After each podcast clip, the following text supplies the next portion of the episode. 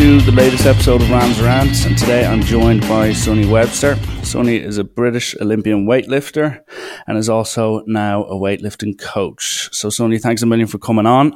And how is all with you today? So, no problem at all. Thank you very much for having me. No bother, no bother. I know it's been it's been a while in the work, so grateful to finally get you on.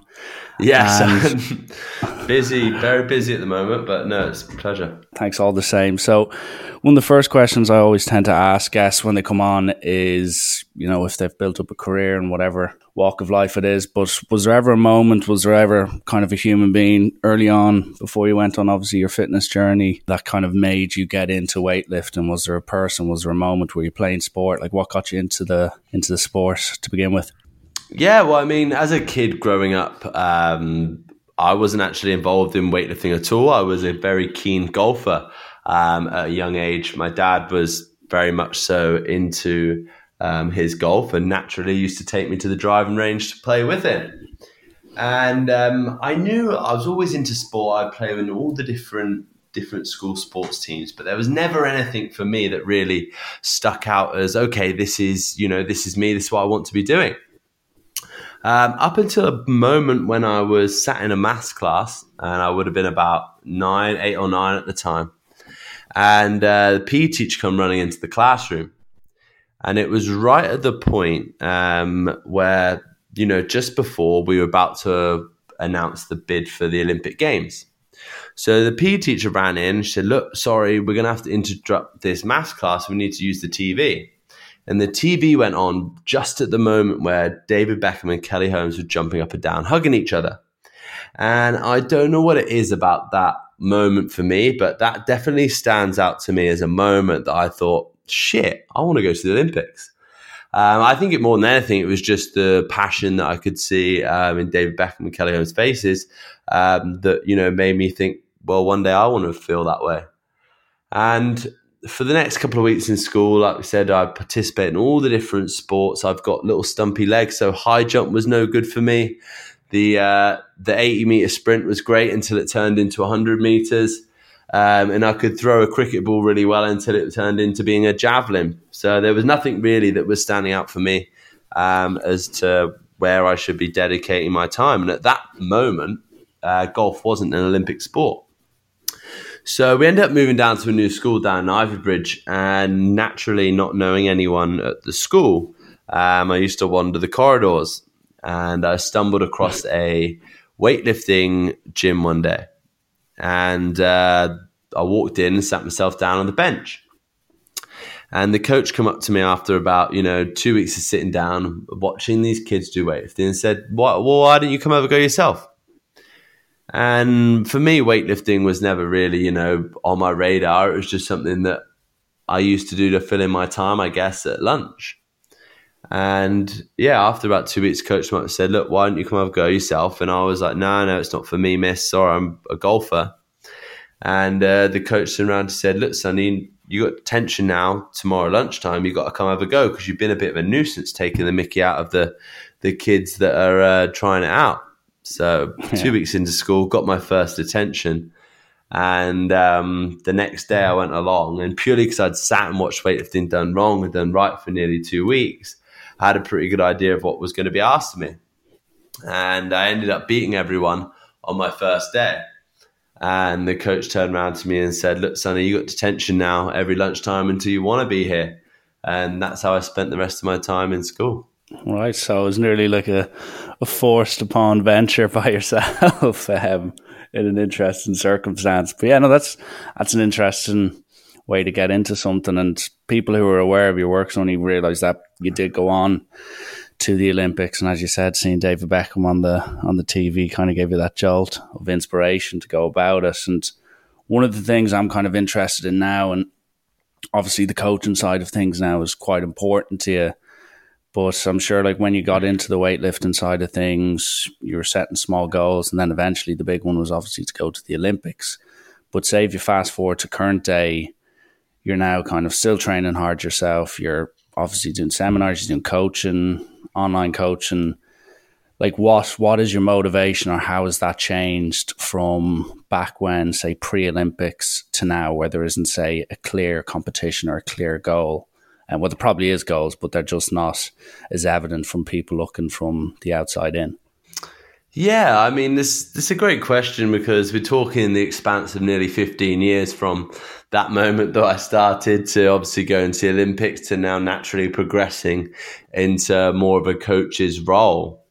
I think just to touch on, I guess, those first few weeks when I first started out in the sport. And, you know, I think it's very important, especially for the people that are listening to you know anything that you're getting into there's you do need to have an element of goals and you know targets in terms of what you want to achieve.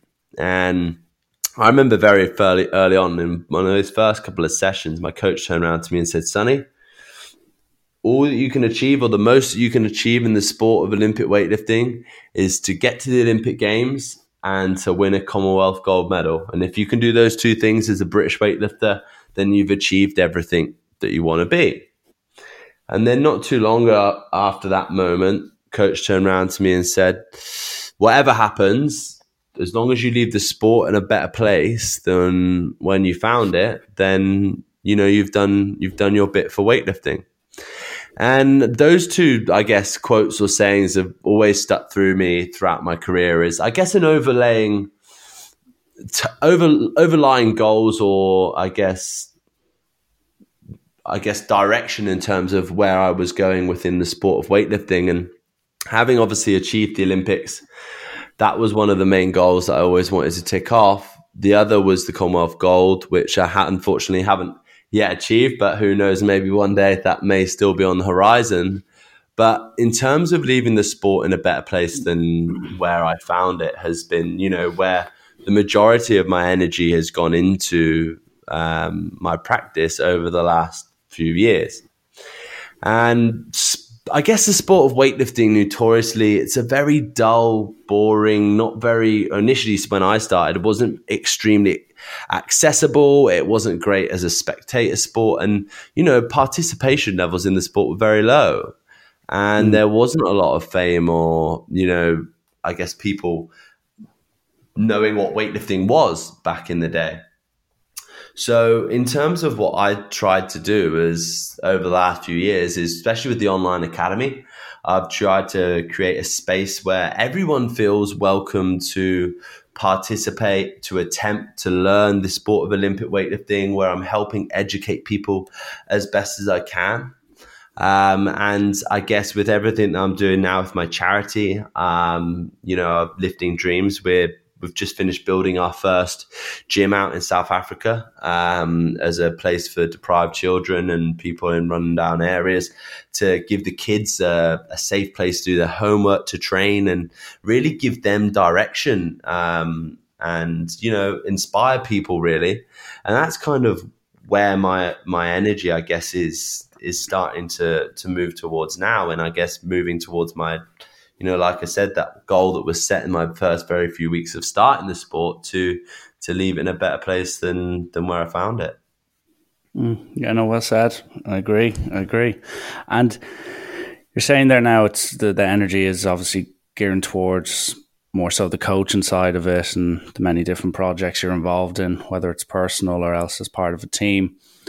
And I'm sure the transition from being the person who is coached and being kind of feeling like an individual, a part of a team, to now being an individual who goes out and sources people to become a team because you're the coach now. Like, has that when you first kind of started coaching? Because I'm sure all you went off was what you'd read, what had worked for you, what had been, you know, advised um, by other former coaches. Was there anything when you started coaching, whether it was one on ones online or through your own writing or whatever? Was there ever a moment where you kind of tried something or you thought something would work and then suddenly it kind of splashed in your face and you're like, right, well, okay, maybe just because it worked for me doesn't mean it's going to work for this athlete or this average Joe or this person. Uh, was there ever a moment where you're kind of like, okay, I need to kind of reassess mm. my coaching and be a bit more tailored towards the individual? Yeah, I think the the world of coaching, full stop, regardless of the sport, is you know it's a very messy place. Um, and in my opinion, one of the the first debates that always comes up is: Do you have to be a good athlete to become a good coach?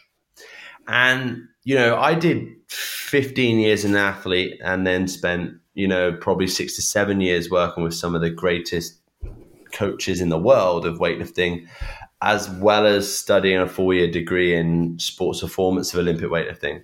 And when I look back on all of those different aspects, whereas from my athlete point of view, understanding what I teach to people what the effect it has on the person, what that individual is going through, helping them process the thought of snatching 100 kilos. It's much easier when I'm directing someone because I know what they're going through and know what it feels because I've experienced that myself. And even more so when you get to an elite level, it's very difficult. For example, Rich, for you to, unless you do clean and jerk 200 kilos, for I you don't. to teach. I'm trying, but I don't. but for example, for you to teach me how to, to do that feat, is very difficult for you because you have no actual understanding or comprehension of how heavy that is. Mm. And the process, unfortunately, to clean and jerk 200 kilos is very different from the process of clean and jerk 100. It requires different strengths in different areas.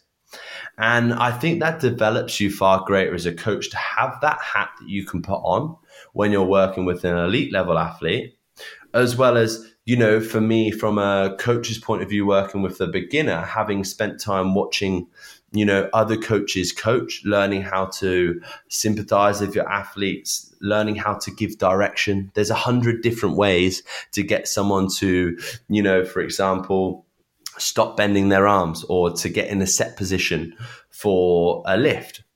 And I think for me, uh, a good coach will have lots of different ways to deliver the same thing. Not only that, it massively depends on the way in which the athlete that you're working with learns. Everyone learns in a different way. Some people learn visually. Some people need to things in written. Some people need demonstration. And again, that gives you another string to your bow as a coach if you've got the ability to deliver on all those different levels. And then for me, more than anything, I think people feel as though they need to have um, qualifications, extensive qualifications to be able to call themselves a coach. I can tell you now, from four years at university, I could bore you to death with the ins and outs and the technical elements of Olympic weightlifting. Does it make me a better coach? No. But at the same time, having that deeper understanding, should people want that, I've got it there. But on a day to day basis, it's not something that I deliver to the people that I work with, you know, but having that understanding, mm. like I said, is of benefit. And I think one of the biggest things for me, Rich, is like for when you go back to you look at old school Olympic weightlifting, the coaching methods that are out there, the Russian methods, the Chinese methods of teaching in weightlifting, the old school, they're great and there's lots to learn from them. But the thing that's very different about the process that those Russian coaches and Chinese coaches will have gone through with their athletes is they're taking someone who has come out of the womb born to be a weightlifter, have had a bar in their hands from the age of six to eight, and are starting to learn how to do the sport from that age, and they are full time athletes. Whereas I'd say the 95% of people that actually are weightlifting nowadays have got into the sport after the age of 18, introduced to it through CrossFit, have day nine to five day jobs, and they just want to improve their Olympic weightlifting to stay hit, fit, stay healthy, um, and to, to move better. Now, the process of teaching Bob from the office job versus Lu Xiaojun coming out of the womb at seven years old snatching are very fucking different because yeah. their starting positions are so different. And therefore, when I start to think about, you know, the way that I've developed over the last few years as a coach, it's been understanding that and then really trying to speak and understand the the struggles that the, that Bob has, rather than the struggles that Lu Xiaojun had, which would have been very more similar to me as an athlete. And I think the way in which I went about that was to actually start CrossFitting myself, starting to spend more time in the CrossFit community, starting to learn about the sport more myself so that I'm able to actually deliver people um, what they need with an actual true understanding of their start position. And therefore, I think, you know, as the coaches are very quick to complicate things or to use technical jargon that people don't understand to justify their position as a coach. But really, nowadays, it's not what people want and it's not what people are looking for. And I always find with the people that I'm teaching weightlifting, I'm just trying to give them simple things that they can relate to and understand.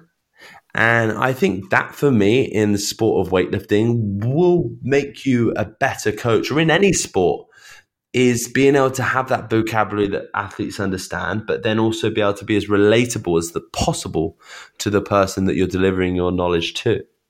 Hmm. Yeah, no, I've I've been there. Whether it's on the sport field or even in the gym, I think it is important that you kind of can relate to whatever athlete, or whatever individual, as you said, the average Joe from the nine to five desk job as well. And as you were saying there, with regards to some of the stuff you teach, like some of them are complicated enough lifts. So, like if you look at say a clean and jerk, there's a lot of moving parts, a snatch, a lot of um, ins and outs to that. So, one thing I'd always think of is whoever I see doing a clean, they could be lifting serious weight or not. There, there always tends to be slightly different styles to it. I know there is kind of certain techniques you need to use, but like, is there any way to kind of rep your way to success uh, with these lifts? As in, like, can you get by doing these lifts, or say doing a clean or doing a snatch? That may be the wrong way in many people's eyes, or someone like your eyes, it may look wrong, or the technique is wrong yet still get the maximum out of your lifting potential? I think with with any sport, you're going to have those outliers.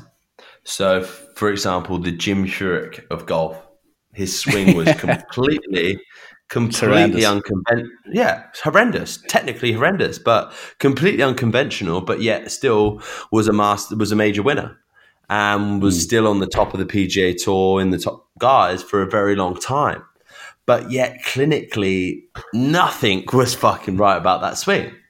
And mm. you'll have the same freaks in weightlifting.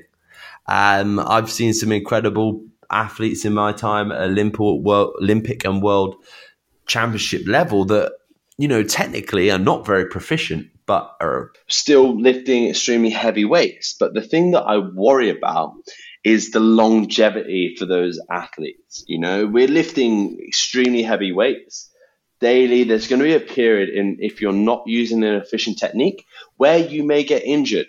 And this is where you'll what will happen, even with elite level athletes, the guys that are on top, the guys that are winning medals, hang around for a very short period of time.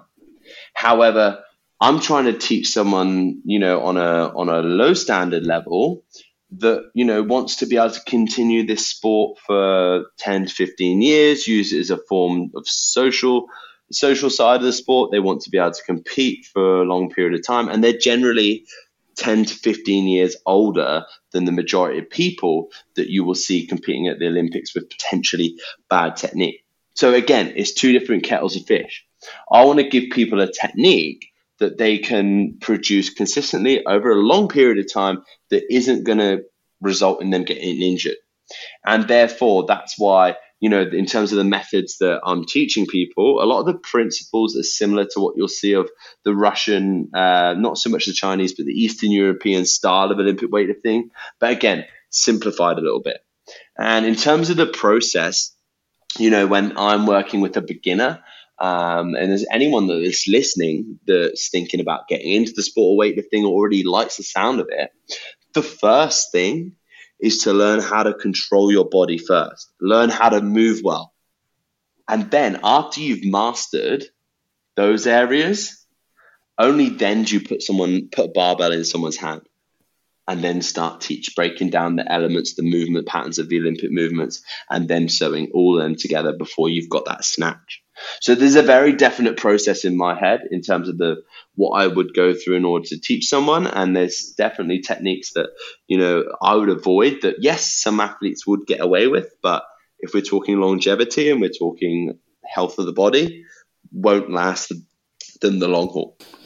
That's interesting. So, like, would you say, and like this could even be relatable to yourself, if if there's someone maybe struggling to get position or maybe if their mobility isn't that good, like so would stuff like ankle mobility, the kind of catch elbow mobility, would that be one of the first things you'd look at, say, as a coach? And um, before, as you said, you even think about getting a barbell uh, in between them or sticking plates on the side of the barbell before you kind of made the full assessment on whatever athlete or kind of person you were coaching? Hundred percent, and you know, if people have come to my seminars, the first hour and a half of the seminar is just mobility and movement based. You know, because if you, like I said, if they can't get into those positions, and this is the problem where when a lot of people try and self teach Olympic weightlifting, or they get egged on in CrossFit to put more weight on the bar to hit the RX weight, they bypass a lot of the key and essential lessons that they need to be doing for two, three weeks before they progress to the bar because they feel under pressure to stick to class standards and to get to the, you know, standard they need to be to fit in within the class rather than actually addressing their own issues, taking their time in the process of learning before turning up to CrossFit class and going, okay, I can now control my body. I know how to move. I can get in the positions that are required of me.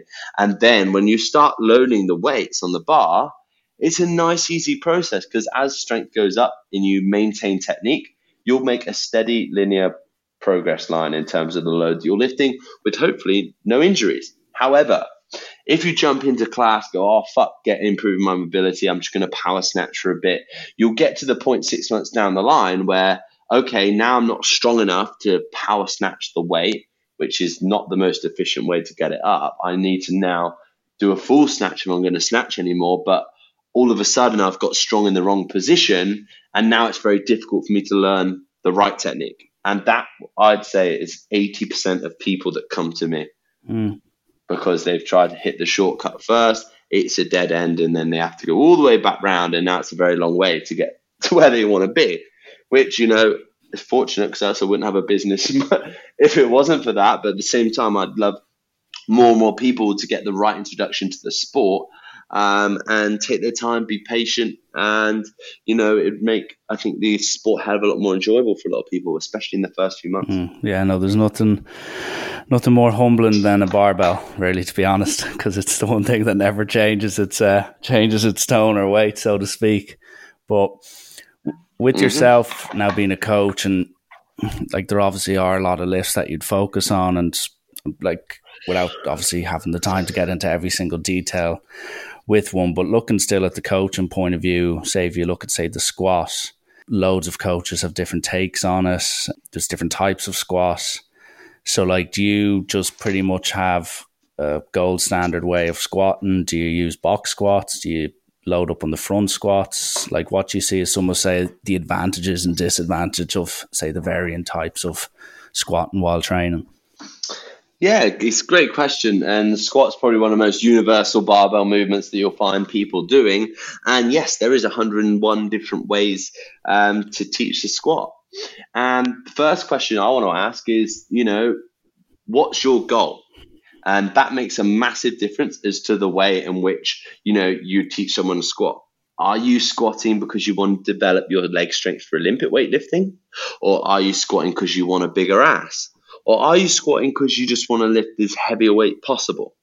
And there would be my three funnels aesthetic, performance, or heavy as fuck weight. And then that would be Olympic weightlifting, bodybuilding, and powerlifting. So, for example, if I was teaching someone a powerlift, I would be getting them to squat low bar. I would probably only just be able to get them to legally break parallel. And, you know, we'd use equipment, um, i.e., you know, a squat suit, knee wraps, etc., so that they could squat heavier. If I'm teaching someone to squat for aesthetics, we probably would never go to a point where we were loading submaximally above 80%, and we'd be doing a much higher rep range, and we'd be exaggerating the the muscles being used that we want to focus on from an aesthetic point of view. And we'd also be using a very different set of assistance exercises. Now, if you've come to me and you've gone, I want to squat more, I'm an Olympic weightlifter, I want stronger legs, then the first process for me is ensuring that you can get through a full range of squat going into your most efficient position as low as possible, whilst maintaining tension and tracking, but also sitting upright Okay, and that's one of the biggest things when you squat as a weightlifter or back squat as a weightlifter is you sit a hell of a lot more upright than you would in any other sport because at the end of the day we need to be upright in our receiving position of the snatch and the clean in order to be able to catch in a stable position without putting too much pressure on the shoulders.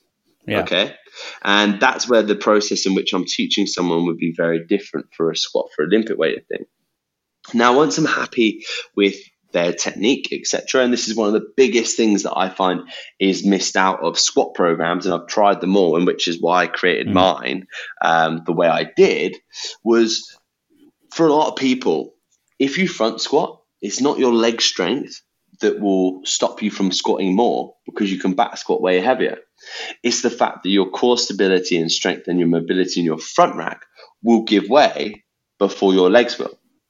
So therefore, putting an emphasis in my squat program on the accessory exercises that's going to a develop your core stability b work on your mobility in your front rack position but also c the tempo in which you squat that's going to carry over to your olympic lifts is very important. And there's just as important exercises outside of what you do in terms of the back squat and the front squat that will assist you and help you develop your overall squat and another thing that's been really important for me in terms of you know working with athletes um, on their squat is making sure they're developing a, I guess, an even bu- muscle balance between quadriceps and hamstring. A lot of people who squat a lot will be very quad dominant, not actually work their hamstring so much, get a lot of knee pain, etc. So doing accessory hamstring work to build a better muscle balance is a great way to you know help with that. And there's all these different methods and styles that we'll do that I think gives you an all round better improvement in your squat than just working horses for courses on an individual goal. Because, you know, you'll notice with a lot of weightlifters, they'll have great muscle development in their quads, a good range of squat, and in some cases, squat just as heavy as a powerlifter. So I guess that's kind of my method to the madness in terms of the way in which I'll um, be teaching anyone really how to squat. Yeah, and like say just sticking with the squat and from the eyes of a coach here, there's like I had I had yeah. Kelly Starrett on there a few weeks ago, and he's he's big on certain things with the squat as well. And one thing I thought was interesting coming from him is that he was saying how so many coaches, when they get into the hole, it's called, or say the bottom of the lift uh, of the squat, when you yeah. go fully down, he's saying he's half of the coaches he's met when you get to the very bottom. Some people are like, you need to be locked in, you need to be full attention, you need to be nice and controlled. Well, then there's also some others that like to use the momentum of kind of that bounce when you get to maybe just past ninety yeah. percent. And I was just wondering whether it's you personally, does your kind of outlook change? So, like, do you do what you would do individually different to what you do as a teacher, or is there kind of one way you like to see people overcome that hole or the bottom of the lift? Yeah, I think the it's a great question. I think one of the Moses and Kelly Starrett's done some amazing, uh, amazing work. But I think for me, um, what's important is first of all, can you use, if you can use the momentum or what I refer to as the bounce correctly, it can be very beneficial to using the momentum and the stretch reflex in the bottom of the squat. However, a lot of people will see weightlifters such as myself, for example, use the bounce, try and replicate it, but actually lose a lot of tension and um, go into a compromising position when attempting to squat um, that way. So I do think it definitely has a, a, place, especially for Olympic weightlifting, to be able to use the momentum, be efficient um, in the squat, providing that you can keep your tension um, and not go into a compromising position, especially on the knees when you're driving up and out of the bottom position. The moment in which you, I guess, accelerate into the hole or catch momentum needs to be as low down in the squat as possible. And that still requires for you to descend with a lot of control into the bottom position first. So working slowly, eccentrically, and then driving out through the sticking point. You're hoping to always stand up faster than you go down when you're squatting for Olympic weightlifting or in general.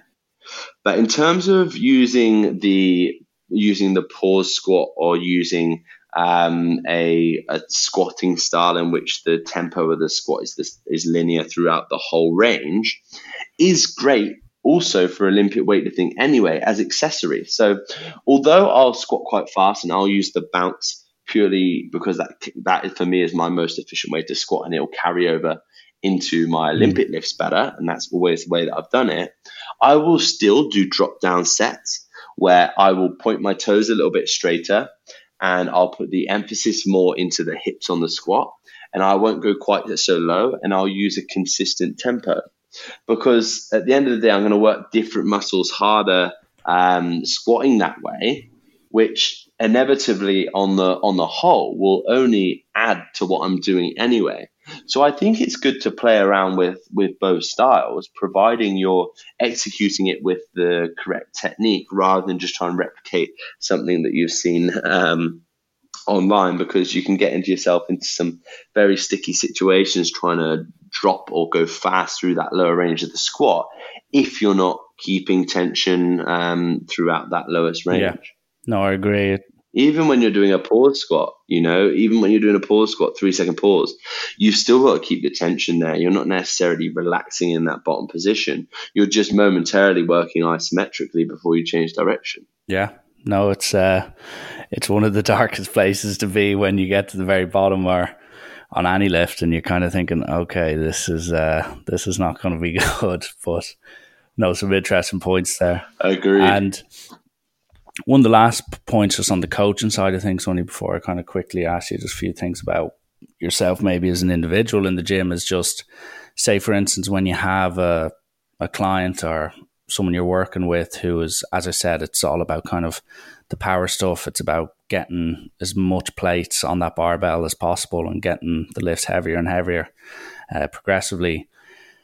Like every athlete, whether it's a pro athlete or someone who's keen in the gym to get their lifts up on whatever bench, clean squats, whatever, you eventually at some stage, and we've all been there where you kind of face the plateau and you've kind of been going for weeks and weeks and weeks and suddenly your training's just hitting against a wall. And like as yourself as a coach, like to in order to get past that and add that extra two point five or that five kilo onto the lift, like is it a case where you need to then just assess the training and changes, or as you actually even said earlier in the podcast, do you need to just be patient and just keep hitting against that wall until eventually it falls over? But I was just curious to ask, like, is there a set kind of moment in a program where you go, okay, we've hit the wall, we've plateaued, we need to change things up, or do you just keep going and trust the process? Yeah, it's a again, it's a it's a great question, and I think you know people will very quickly jump to the jump to the idea that they've hit a plateau when they don't see progress. And it really comes down to how you define your progress. And for me, I've not snatched more. Um, I haven't got PB in my snatch in two years, two or three years, I'd say. Now, would I say I've plateaued in my snatch? Not necessarily, because there's been a lot of elements of my snatch that's improved greatly in terms of the speed, the efficiency, and the technique. So I think it really depends on how you're quantifying your progress. If you're going purely off your numbers, then it can be very easy to get to the point where you go, oh, I've plateaued. Whereas, you know, I think goals for Olympic weightlifting, especially, or gym related anyway, there needs to be a certain element of them that aren't purely on the number that you're lifting. Although that may may seem like the most important, again, if we're talking longevity, what's actually important is the whole movement and weightlifting is extremely technical. So I'm interested to see whether, you know, and I liken it to, to this for CrossFit. Okay. So if we're referring purely as plateauing in your, in your snatch, uh, the areas of the snatch that we would talk about would be mobility, speed, obviously outright weight, catch position. And each one of those, just for example, those four are cups. Okay. Yeah. Now, every time you go into a, a snatch session and you just snatch and you go for a PB, I liken that to just going and, and sprinkling or pissing over these cups, trying to fill them all up. Okay, and a few sprinkles will land in each cup. But it's a hot day and it'll evaporate. And really, there's no significant improvement across that overall area of your snatch. However, the way in which you need to approach your training, if you're, you know, if you're hitting a plateau or getting to the same numbers and not seeing progress, is trying to aim and fill up one area of that cup first significantly before moving on to the next area. So, for example, putting in some consistent practice on developing your strength and positioning on the pool, spending a period of time on a strength program so you develop the strength in that pool. Once you've seen significant improvement in that area, you come back and then go, right, mobility. Snatch mobility was the next area that I'm struggling with. And for this period of time, four weeks, say, I'm just going to improve my mobility in my sitting position of the snatch. Once you see significant improvement in that cup, you move on. Once you've gone across all four cups or built the base wider, you're now ready then to move on to attempting a new PB. And I think it's just always remembering with the Olympic weightlifting that it's an extremely long game and you always have to drop back periods to build your base up before attempting a PB again. And progressively overloading is great, but you have to period, periodize your training, your percentages for longer period of times, the more that you stick in at weightlifting. And nine times out of 10, especially for beginners, it isn't like I said, the strength that holds them back. It's the fact that their technique isn't proficient enough. And unfortunately, it's such an ego hit for people to have to go, if your snatch is 100 kilos, for example, to go, right, I need you to jump back to 40 kilos for six weeks so that we can focus on your mobility and your technique before we go heavier again. And most people look at me and go, "There's no fucking chance I'm going to be snatching 40 kilos for, for four weeks, Sonny. You can fuck off." And they'll, I'll go, "Okay, no problem." And they'll go back and they'll put in another six months of training, and they may get a one kilo improvement in their snatch. Which yeah. you know, it may be that may be great for them. But if we're talking longevity here, that's that's not the the be all and end all. And that's the one of the most difficult things to try and drum into people is to be like, please be patient. Let's just put egos to one side here for a second. Let me let's drop the weight down. Let's work on your technique. Let's work on the not so sexy stuff, and we'll get you through and past that plateau. But you know, the you've got to put the confidence into the people that the process is worth it. Yeah, no, spot on. I even remember because I had actually serious issues with my LCL, and it meant that I pretty much didn't touch a, a squat for about a year. And I remember going back, whether it was I think maybe five six years ago, it was 170, 180, and then I get back on the squat rack and I'm working on my technique. And I remember one of the local S&C coaches that I knew from my school was like, yeah, just do the barbell. I was like, nah, I don't need to do it. He's like, just do the barbell. We're going to have to completely restructure you again. Let's is, restructure, let's rebuild. Let's start yeah. back from the bottom, rebuild the base. That's it.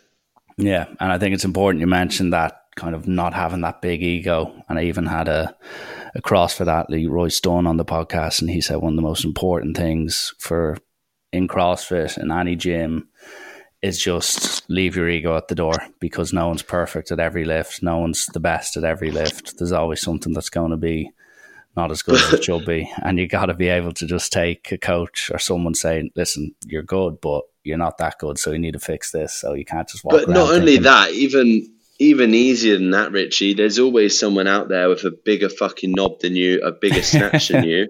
You know, at the end of the day, there's always someone out there. So like, it doesn't matter if you're world champion. There's always someone out there in the depths of the darts who will be lifting more than you'll be, be doing better than you. And I think the quicker that you can come to terms with that and not just think small, like big fish, little pond mentality, um, you know, it makes it much easier to take that step back. Yeah, no, 100%. And just one of the things here, Sonny, is just now reverting back to kind of yourself as an individual. A few people sent in a few questions with regards to like your own style of training and stuff like that. And one of the questions that was sent on was say for yourself when you're lifting heavy, albeit on any, or it could change actually depending on what uh, exercise you're doing, but like they were kind of asking what kind of rep ranges or complexes you'd use before you build up to that max or that one rep max.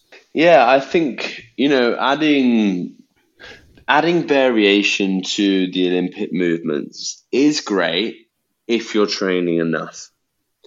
And especially for beginners, and I probably not helping the cause here, but purely what I do is for entertainment. Yeah. But you'll see various different um, complexes, um, combining different movements of the Olympic list put together. And you'll people will wonder, oh, I wonder why he's doing that. It is purely for fucking entertainment reasons. it is not anything in particular that I'm doing there by doing the complexes or an array of movements there to, to develop my technique. However, using combination movements, for example, a simple complex like power snatch, hanger snatch, hack snatch, is going to help you develop a certain level of um, control over the bar. Using hang snatch as a variation if you're already snatching twice a week is great because you're going to work on a key element of the second phase of the snatch that you know probably needs a little bit more attention than the overall product. And what you've always remember is any exercise that isn't the classical movement, i.e., the snatch and the clean and jerk, is there to assist or to improve an element of the classical lift. And because that's ultimately what you want to improve on. And I think, you know, we can very easily get fixated on improving um, getting a massive snatch balance, for example, or getting a massive hang snatch that far exceeds your actual snatch. But you actually end up developing a technique for the hang snatch that is got no relation to what your actual snatch looks like, and therefore you've just got good at an exercise that is non-existent or something that you don't necessarily compete in. And the whole complex thing came about for me um, purely on the basis that I got bored of flicking through my Instagram feed and just seeing lots of snatches, lots of heavy snatches, and I want to give some people something else that they could watch from a spectator's point of view that was not just showing who could lift the heaviest weight, but showing you know a certain element of skill in bar control. But not only that, it allowed pe- people to have a go and practice and try my complexes with the weight that's suitable for them to feel that you know they're training in a style that I'm doing, which was really cool to relate with people on that level. But also, like I said, for me, in order to improve my snatch, I had to train for a very long period of time with my whole time and focus and energy towards that goal if I was going to see progress. Whereas, you know, combining a few movements um, enabled me to get PBs in random movements or exercises a little bit more regular than I would do in my in my full snatch. yeah, which is a blessing in disguise in some cases. And yeah, another another question kind of related to that would be and like this kind of ties into coaching as well. So say when you're having those those kind of heavy lifters and those who want to you know max out as much as possible and kind of define themselves on the weight they're lifting like is and this is both as a coach and individual so feel feel free to answer both sides of the coin with this question like how long would you feel is kind of ideal uh, kind of waiting between lifts when you're say maxing out? Because like i presume you don't just jump straight into your max effort without doing your few warm-up build-up sets. But like how long would you look for number one yourself and then if you're working with someone what would be the ideal rest time between sets? Yeah, I think just even before that, in terms of how often someone should be attempting a PB, I think for beginners, obviously, if you're following a program, the rate in which you're going to pr- improve is going to be far quicker.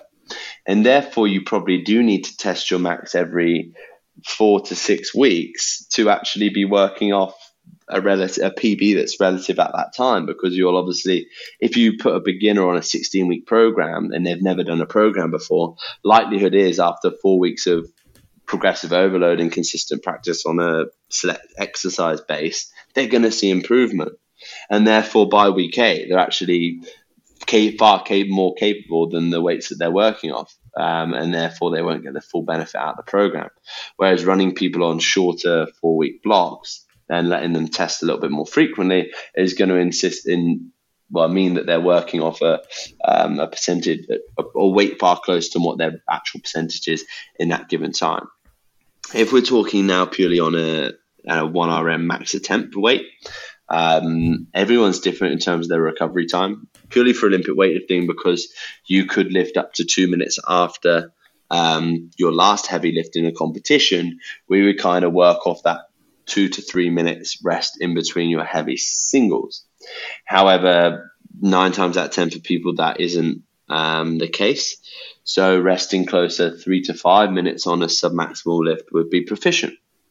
However, you just got to make take into account the fact that you may go cold if you sit for too long in between your sets. So I guess the key thing for me is, you know, monitoring, I guess, your heart rate, your breathing, um, to actually see yourself come down, back down close to a resting level before you go fully exerting yourself again um, in between sets, which, like I said, for me would be three to five minutes on a classical lift, but could be closer five to eight minutes um, on a squat. And you know, I trained a lot with Australian strength coach, one of the best um, powerlifting coaches in the world, and he rests nearly up to eleven minutes on his top squatting sets because he has wow. to get his wraps on, etc. Which is, you know, seems like a fucking lifetime in between sets, but you know that that works well for him. Yeah, horses for courses, I suppose, and one of the last questions just that were sent in, and it's it's also kind of relatable to myself because I'm kind of currently debating it at the moment, and you yourself, and I'd be intrigued to see if you coach this as well. Is like you'd say use the hook grip when you'd be doing your cleans and some other lifts as well, and like for the listeners and even myself, like what does one gain from using that grip and being confident enough to use it on the heavy lifts? Because even myself, I still haven't got there whether I'm deadlifting, whether I'm doing cleans, I still haven't got to the point where I can use it. I know you need to get the thumb tape, but I'm just not there with it. Like, is that something you'd introduce straight away when coaching? Um, or would you kind of build it up if people are comfortable with it? A hundred and ten percent hook grip is a non-negotiable for Olympic weightlifting. It is is like wearing a fucking helmet when you ride a bike. It is you must must must do hook grip. So you've the made up my mind anyway. yeah, it is a non-negotiable. It's not even a, a, conversation I'd have with an athlete. Or would you should we should we not? You must use hook grip. It enables you to keep your arms relaxed first of all, which is a key fault for a lot of people when they start with Olympic weightlifting. They try and use their arms instead of their legs, and it causes all sorts of bad technical habits. Not only that, if you don't use hook grip, then you rely on your grip strength, okay? Which means your grip strength, which is going to be far weaker than your leg strength, will then become your limiting factor, which you never want to have a limiting factor being far less than the muscles that actually should be used. Okay, so purely on those two bases alone is enough good enough reason to not to to sorry to use hook grip when you're Olympic lifting. The other thing is as well in terms of getting over the point of learning how to do it, it is does hurt and it is uncomfortable to begin with.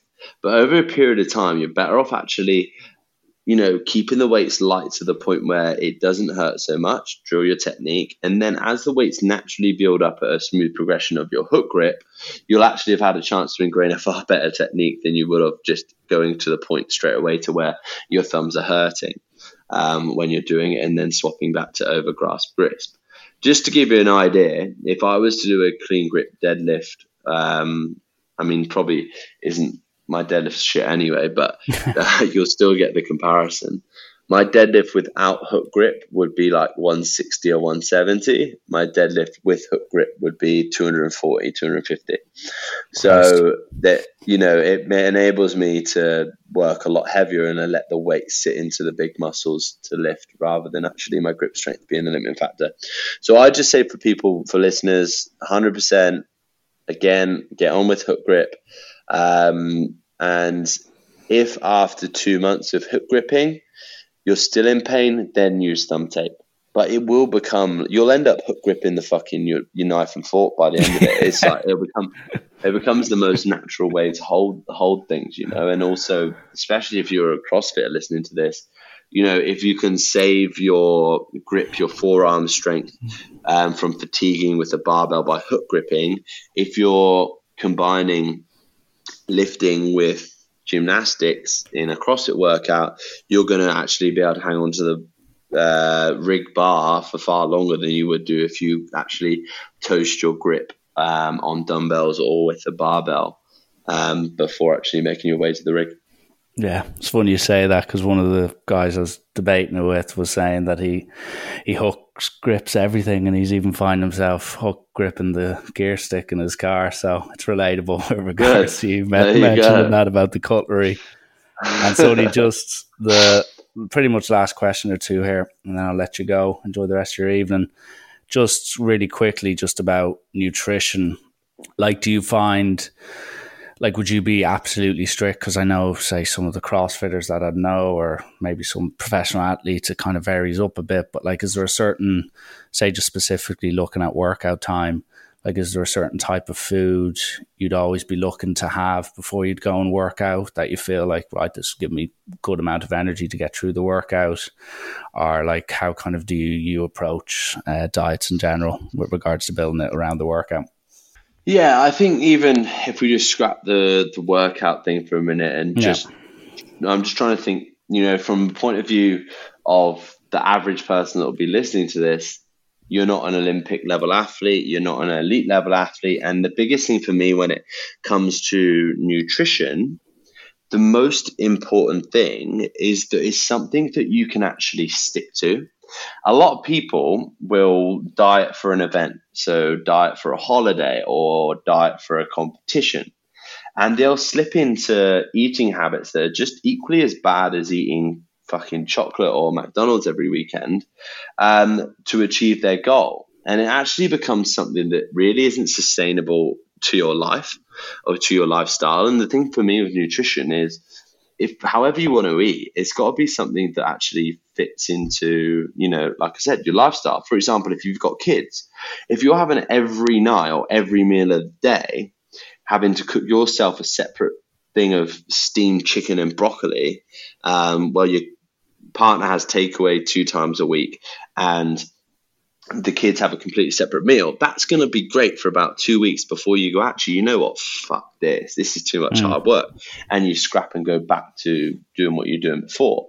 So I think the biggest thing for me with nutrition is making sure, however you decide to structure your diet, it's something that's actually sustainable and works in with your lifestyle and the people that are around you. And to make very small changes to start with. So, for example, if every day before you go to the gym you have a chocolate brownie and you fucking love that chocolate brownie and it makes you feel great when you go to the gym, what is it about that chocolate brownie that's making you feel great? Probably the carbohydrates and a little bit of the, the sugar. Okay, well, obviously, having a chocolate brownie every day before training isn't probably going to be the best for you from a diet point of view. However, you could, three of the five days of the week that you have that chocolate brownie, substitute that for a, a, different source of carbs, i.e., some rice and you know maybe just some maltodextrin in a shake, or you know, for example, something like that. That's going to give you the same effect, but not be as bad. If you normally have two pints of beer after every training session every day during the week, maybe limit yourself to three. It's making small changes like that, that over a period of time will become something that becomes a good habit and part of your identity rather than something that you just try and change for an event or something really quickly. So the way in which I actually structure dieting for me now is just to eat intuitively. I know having an Indian, as much as I'd love to, three nights a week after training isn't going to be the best for me, but I'll have it one night a week and the other two nights a week I'll cook. I know if I'm sat at home on my laptop all day and I'm not training, I do not need as much food as I do when I do a double training session and I'm coaching all day. So therefore, intuitively, I'll increase calories on that day when I'm training really hard and reduce calories when I'm sedentary or not moving so much during the day. I know if I'm working out, I probably need a little bit more protein for recovery. I'll increase my protein. So I think one of the key takeaway points for me when it comes to nutrition is first of all, keep it something that you can actually abide to, make small changes, and be intuitive. You know, if don't give yourself, for example, Friday night's cheat night to have a takeaway, but your mates are going out for dinner on a Wednesday, um, and you go, "Oh no, sorry, I can't come out on Wednesday because my cheat day is Friday." The more the head fuck that that gives you, actually trying to abide to a diet like that will cause you more stress than it will make you gain in your improvement in your performance. I can tell you now, even at my most elite time as an athlete, training for the Olympics, weighing out every single thing that I was eating, timing my meals, portion sizes, I had severe fucking stress and anxiety trying to sustain to that diet more so than it was actually benefiting me from when I was eating how I want and being happy and feeling good around training. Mm. So it's finding that happy balance, and people I think underestimate the fact of you know how you're actually feeling from food is just as important as you know how you're physically looking, and that's what I say to people. But at the end of the day, my machine, my body is performance. It's not aesthetic. So therefore, making sure that I'm basing off how I feel in my training sessions as to judging whether I'm getting enough calories or not based on what the scale is, rather than basing it off the scale or how I look, look in the mirror, is far more important. Yeah, no, I'd agree. I'd agree. It's well said. And as a guy who who went toe to toe with many bloody diets, it was actually the kind of sustained one that wasn't as dramatic was the one that tended to work actually the best. Yeah, and probably one that you're actually still sticking to now, or yeah. you know, a, a, or at least employing elements of. You know, yeah. Um, sure. I I'm very like for me, I can eat the same thing at pretty much every single day. So I get a food prep company. I have four eggs on one slice of toast for breakfast um, for five days of the week. One day of the week I won't have breakfast, and the other day of the week I'll have a smoothie for breakfast, or two days a week I have a smoothie. I then eat three of my meals, which are each 500 calories each throughout the day. And on days where I don't train, I have two. And then my evening meal is fairly rounded. It'll be whatever I'm having with the missus. Two nights a week we'll have fish. Two nights of the meat I have white meat. One night of the week I have red meat, and one night of the week I don't have um, meat at all. And then I'll always have fairly rounded fats and carbs. Yeah and I will have a fucking beer on the weekend if I want one, and a takeaway.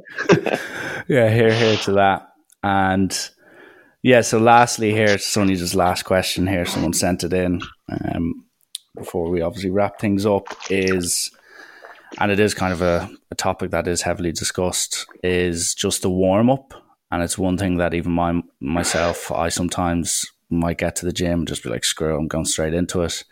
In an ideal world, it's like golf rather than Leroy arriving. Jenkins. Yeah, rather than rocking up to the first tee two minutes before tee time and just scripping and ripping it.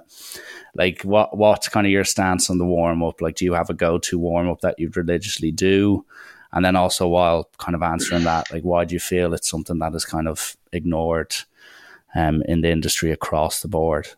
I'm not saying by the top people, but in general, it seems to be kind of um, okay. Important. First of all, why I think it's avoided is purely because if you're booked into a class that starts at six o'clock, naturally you'll arrive at the gym five to six for the training session, and therefore arrive straight in, and you expect that your class is going to warm you up specifically for your own needs for the session, which it's not. And that's the problem for, you know, a lot of people is at the end of the day, if you're going to classes, unless you've got PT, that session is broad and it's not specific to your individual needs. So, and you've, you've not only that, you've not made time to work on your individual needs outside of um, the session class. So that's why generally I think, you know, warm ups will be missed. And, you know, just on, on that point, if you know that there's areas that you struggle a lot more on than other people's in the class, you've got to get in and make your own time to correct those issues or to warm up or to mobilize those things before you get into the class. And, you know, for me, in terms of how I approach my warm ups, I go, first of all, right, what am I doing today? Um, okay, I'm doing overhead work or jerks or clean and jerk. I'm going to spend some time mobilizing my front rack position and warming up my shoulders because they're the two key areas that are going to be under fire in this training session. So therefore, I'll dictate my warm up based on what's in the session.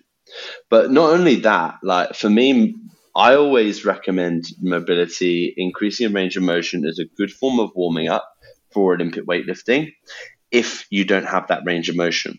If you do, then we still warm up and mobilize, we still stretch out the bottom positions that we're going to get in, but we'll then add the element of load. Um, and therefore, we're developing strength and stability through that full range and using that as a form of um, warm up. So, for example, if I'm put, put this in a term that uh, my listeners will understand, for example, if um, I'm doing uh, snatch in my session, I would use an exercise like snatch balance or overhead squats under load to warm up for my snatch session. Now, as well, if I'm snatching and my goal is to get to 80% in that day for five working sets, where I always work backwards from my end goal and I'd go 75%, 70, 65%, 60, 50, 40%. Okay. Mm. And that'll be my six to six to eight warm up sets before I get to my working set.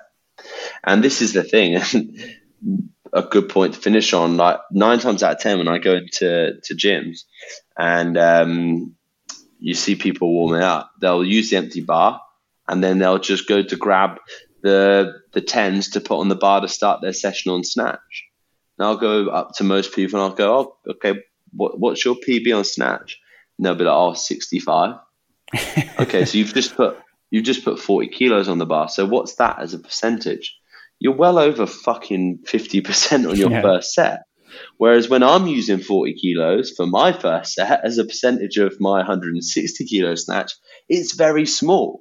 Mm. So if you actually think about warming up as percentages, you know, leading up to your to your working sets, your top weights, that means you've got to go and grab the biscuits off the fucking rack collecting dust and put them on the bar first and do a few sets with the with the biscuits on and then the two and a halves and then the fives. And then when you say that to people, they go, "Oh, but that's fucking gay." Yeah. Well, unfortunately, that's exactly the same as what I'm doing, but relative to our percentages. And therefore, you're actually going to get the opportunity to ingrain a consistent movement pattern warming up as opposed to jumping to 60% and already getting straight into a substandard technique just so think people think you're hard because you got the big weights on on your first set. Yeah, well said. I, um, I have been guilty of that during my time, but we've certain, all been fucking yeah, We've all been there. we have all been guilty. I've been there. I want to put the reds on first set to look hard. Does it make me hard? No. It just hurts a few more sets before they start to warm up. I mean, I'm not gaining anything by doing that. Yeah, no, I, I hear you. And just to finish here, Sonny, I do a quick fire question where some people send on their quick fire questions and I mix in some of my own. There's only about five or six here. So, yep. um, first thing that pops into your head, feel free. And I always say if there's anything incriminating said, we can always edit it, but I haven't had to do that yet in about 60 something episodes. So, fingers crossed. So, uh, this was kind of an obscure one because I'm sure everyone knows what you're up to on a snatch and cleans and stuff. But what is your PB for bench and deadlift? Uh, 150 bench and 240 deadlift. British office or US office? Uh, British. Your favorite film of all time? Oh, God, that's so hard. Um, probably Leonardo DiCaprio.